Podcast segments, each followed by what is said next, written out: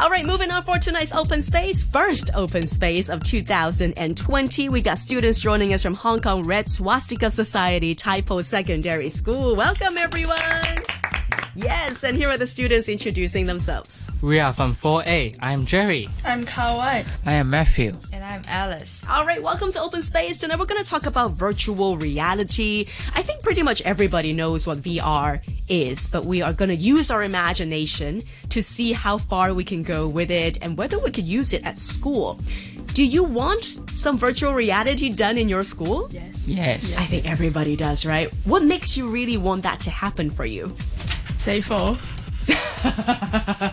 nice, nice. Any other reasons? Because VR has been a very effective teaching tool. Because students can use it to explore the moon during science lessons, Right. venture into the Amazon forest during biology lessons, or even go back to the Stone Age during history lessons. Yes, absolutely. History is something that I know Matthew is very interested in. Yes. So you have a suggestion about how we can make history classes more exciting. Um, I think that if all students could change the virtual setting of the classroom to a battlefield, it would be fascinating to experience in a battle and fighting against the enemies. Right. That sounds cool. I think it's a, a collaborative work too. Yeah. Now, who would you want to have on your team of the battle? Jerry, So you can't kill Matthew, obviously. Yeah. Bye. Oh no! So let's talk about like other subjects that I mean Jerry just covered. You, you could talk about like history classes. You can also apply it to like science classes. Could you maybe say give me an example of how much better science class would be? because uh, we will uh, go to, maybe we want to go to the nature to know more about the animals Yes. and we can maybe ha- can have to uh, interacting with the animals. So we can learn more about how they live. Yeah. And you can actually be their size. Yeah. And check out where like their home is and how much details you can see. Otherwise, we are not able to. Awesome.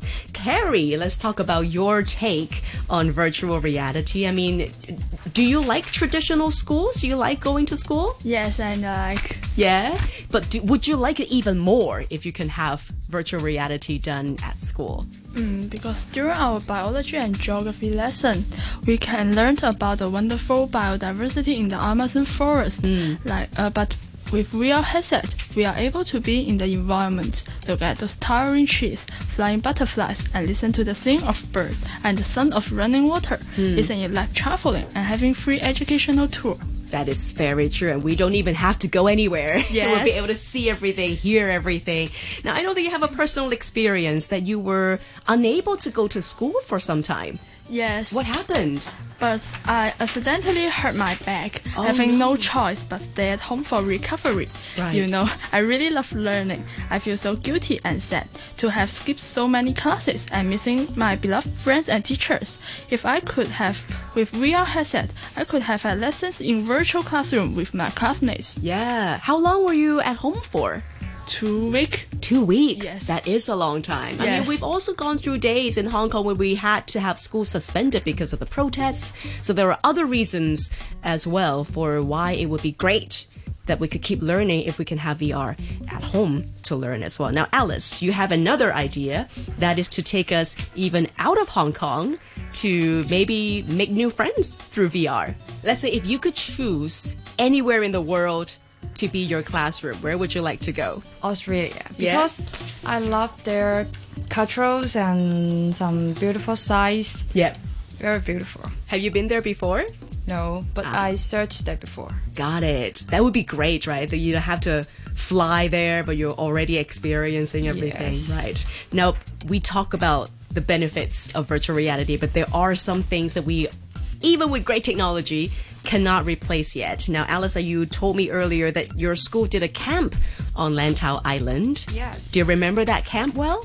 Yes, because it can the one month last and the camp on Lantau Island, the salty breezes made us so relaxed and the warmth from the sunset was amazing. Yeah. Then the feelings and observation in the virtual world come possibly as memorable as experiencing in reality. Right. So that is something that I mean technology need to work on to help us with other sensories to make it more real. with um, VR. Also, I just want to say, like, if you could just go crazy with your imagination. I mean, you already talked about some really good ideas that I think we should totally go for in the future. But um, what are some of the things that you think at the moment virtual reality cannot replace when it's being compared to a traditional setting? Is there something that you would think that maybe going to school, like physically going to a school, is still better than using VR? I believe that the cons outweigh the pros because VR education would impede students' development of social skills. If students just talk to classmates using VR, they would never have the chance to learn nonverbal communication skills. Right. So it will just be typing. They won't be able to talk about things when the teacher's talking, in that sense. Right. Any other ideas? Some students are really benefit from the replacement of real education in terms of social skills, especially those who are socially awkward. I mean, some students will born not to be that sociable. However, even they are at public place, meeting stranger or even friends, they stutter a lot not having the courage to hmm. socialize and start a conversation. Yeah, that's completely true. I mean, there are people who are a completely different person when they are in the cyber world. They talk with their keyboard, they talk beautifully, they were very sociable, but when you meet them in real life, they are like a completely different person. And Matthew, do you have any ideas? I think that with VR, they won't have the phobia of being isolated or Right. rejected. Like maybe you know about Siri, there have Hmm. been advances in developing artificial intelligence. Um, robots and programs could really give sensible or humorous responses. Right. In this way, students could collaborate with the computers programs to finish group works hmm. or even make friends with computers. Right. So that could actually help people who are having difficulties socializing with real Yes. people. That's a good sample. And for Alice, finally, any ideas of the pros and cons in VR, just as an additional point? I think the physical healthy of students if VR education fully replace traditional schooling, students will be wearing the VR headset for more than just 10 hours every day. Right. So they will probably get a headache because they're always with their headsets. That is something to also think about. Like, how can we make the equipment more user friendly in the future? Fantastic points, everybody. Finally, this is again the first episode of Open Space in the year of 2020. I wish you all a very happy new year and have a fantastic 2020 ahead. We've just heard from Jerry, Alice, Carrie, and Matthew, and they're all coming from Hong Kong Red Swastika Society Tai Po Secondary School. Thank you so much for coming to Open Space.